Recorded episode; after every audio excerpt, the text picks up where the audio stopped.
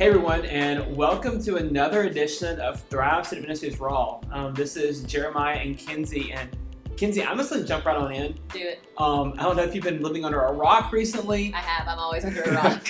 but um, man, it has just been. I've been realizing a lot more recently how our world and our society just seems to be so polarizing. I will say I've noticed that even from under my rock. So yeah, it's pretty bad. um, and it's just really sad to to see how you know with everything going on that it we just have to seem like we have to choose one thing or the other. Yeah. You know, I mean, yes, like we're in our country right now, we're under this. Um, we have a, a very big presidential election, um, and that's huge for us. Um, and, and yes, in that you do have to choose how you feel, but like it just seems like with everything, like we have to choose one way or the highway almost. Yeah, I feel like there's like almost a elimination of tolerance of either side. Like if you are on one side, you therefore must hate the other. Like there's not even like the grace of I'm gonna hear this other side out. And it just kind of takes the the love element out of it. Like you have to be on this side and you can't extend love to the other side, which makes for a lot of tension and arguments and just Yeah. bad feels Yeah. all the way around. Now, now hear us say like this is not everybody. Like we know Oh, yeah. that we totally know that people are able to do this and like able to have fruitful discussions, but it just seems like um it just seems ramped up right now and you know not even just in the political sphere but all around us even when we're talking about christianity like there's just so many discussions that it just seems very polarizing and so um, we want to talk today about how to love our neighbors. Um, and I don't know if y'all know, but in Vestavia and in our city, this is Love Your Neighbor Week. Um, one of the clubs at the high school, um, the Habitat for Humanity Club, they're having a whole week just dedicated to helping us love our neighbor. And Kinsey, correct me if I'm wrong, but this is a very big theme in the Bible. Oh my gosh, yes, Jeremiah. Funny that you say that. I mean, you know, you and I were talking about this earlier, and I, growing up in the church, my dad's a pastor, I was in Sunday school all the time.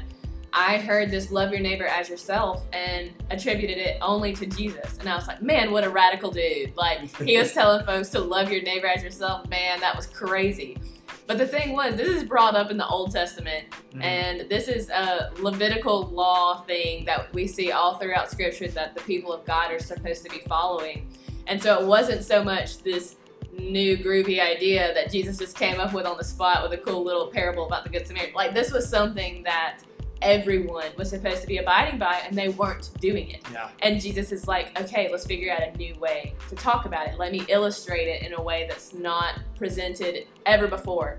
And I think it's kind of interesting to look at how we are now of are we loving our neighbors? Do we need to take another look, a new perspective like Jesus was encouraging people to do in the gospels? Yeah. But yeah, we see it all the time, which means pretty important. If it's mentioned a couple times in the Bible, we should pay attention to it. Yeah, yeah. And I mean, I think we talk about love so often, and, you know, it's just something that I don't think we can talk enough about, Oh, yeah. you know, and, you know, Jesus gives us the perfect example, clearly. I mean, he was perfect, but it's, you know, for, for Jesus, like, it wasn't, it didn't matter who it was Right. right? I mean, he could sit down and talk to anybody and have very differing views. Oh, yeah. And it was a hey, let's sit at the table Mhm. and let's come to the table and sit there and talk. And that's what's beautiful. I don't know if y'all know this, but that's what's beautiful about the communion table because the communion table is supposed to be this like massive table where everyone can come and feast regardless of who you are, where you come from, and you're supposed to be able to come and be a part of that family. And it's just for me, it's it's hard to see that we've become almost so intolerable, all of us, like me included, of you know sitting here and going, "Hey, I don't like you because you do this." Yeah.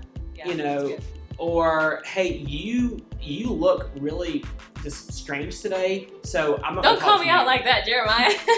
Um, but like we do this Yeah. so often. Oh, sure, You sure. know, like driving down the road. I mean, like you know, we're so quick to judge or to do these Mhm. different things, and we just don't love our neighbors, Kinsey. Yeah, and I was thinking about, you know, what does neighbor mean when Jesus says it? And I mean, this is the question that prompts the Good Samaritan parable.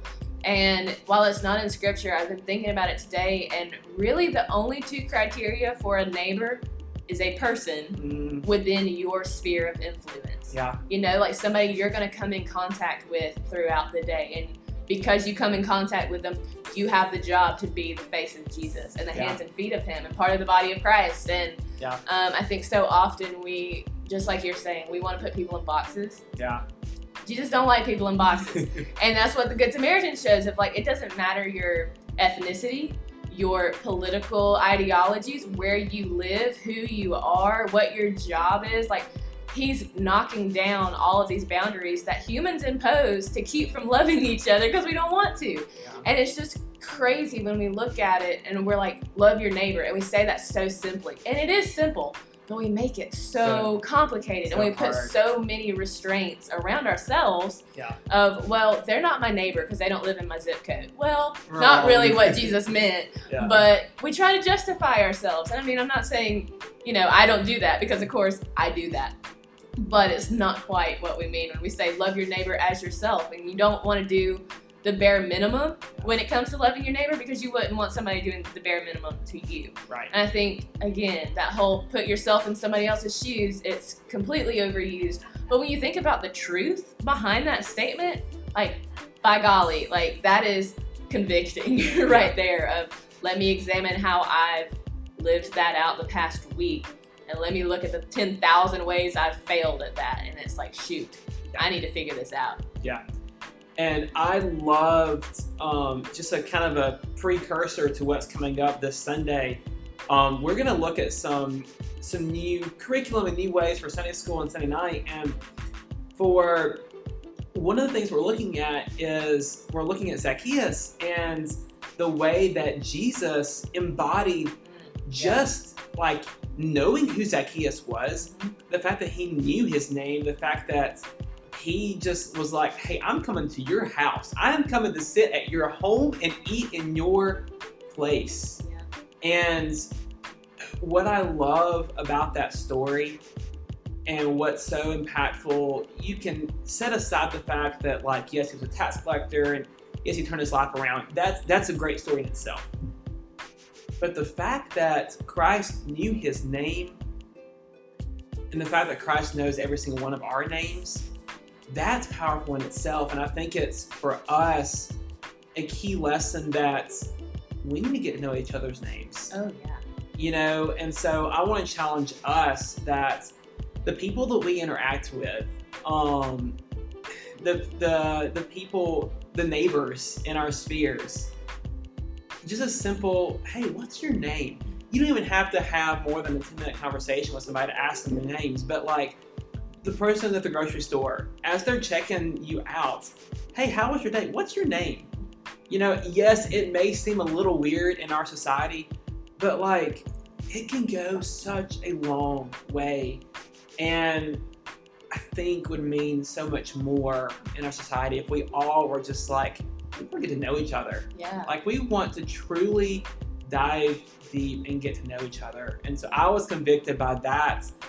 As I was reading the lesson for the Sunday, I was convicted by it because it was like, how many people in my sphere, in my neighborhood, and the people that I interact with every single day, who are the people that I'm just like, uh, hey, and make it seem like I know them, but don't really know their name. Yeah, I'll say something that I don't know when I started doing this or who brought it up. I know that I didn't come up with it because I'm not this clever.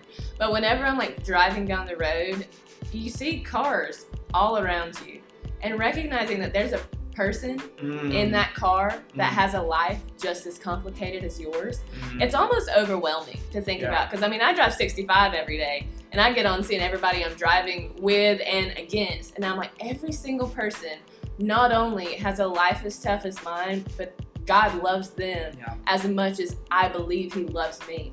and what does that mean for my calling? Yeah.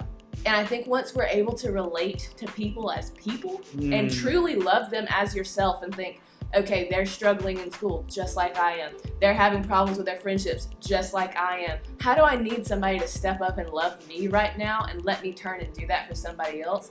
I think once you humanize people, which sounds weird to even think about, but once you realize and connect and relate, it's hard not to love somebody. You know, you see somebody running down the street, jogging in the morning, or waiting at a crosswalk, and you think, man, they have a life that's hard. Let me at least pray for them.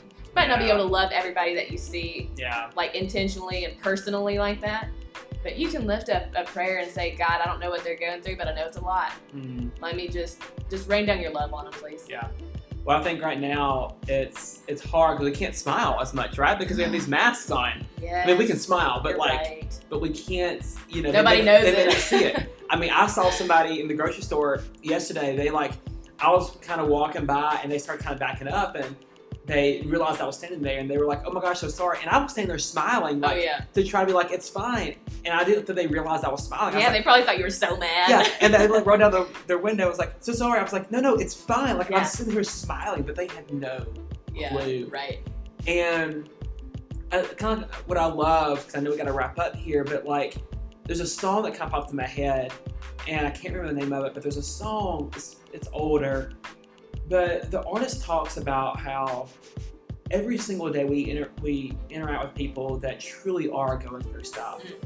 You know, the, the, the single mom who is trying to wrangle her kids, and you may not know she's a single mom, and she's Yeah. struggling to like you know, get them together or whatever, and you're sitting there and you're annoyed, Mhm. you know, but you don't know what they're going through. Or the maybe the the um, person at school who just gets is annoyed with you, and um, it- for some odd reason, and you just can't figure it out why.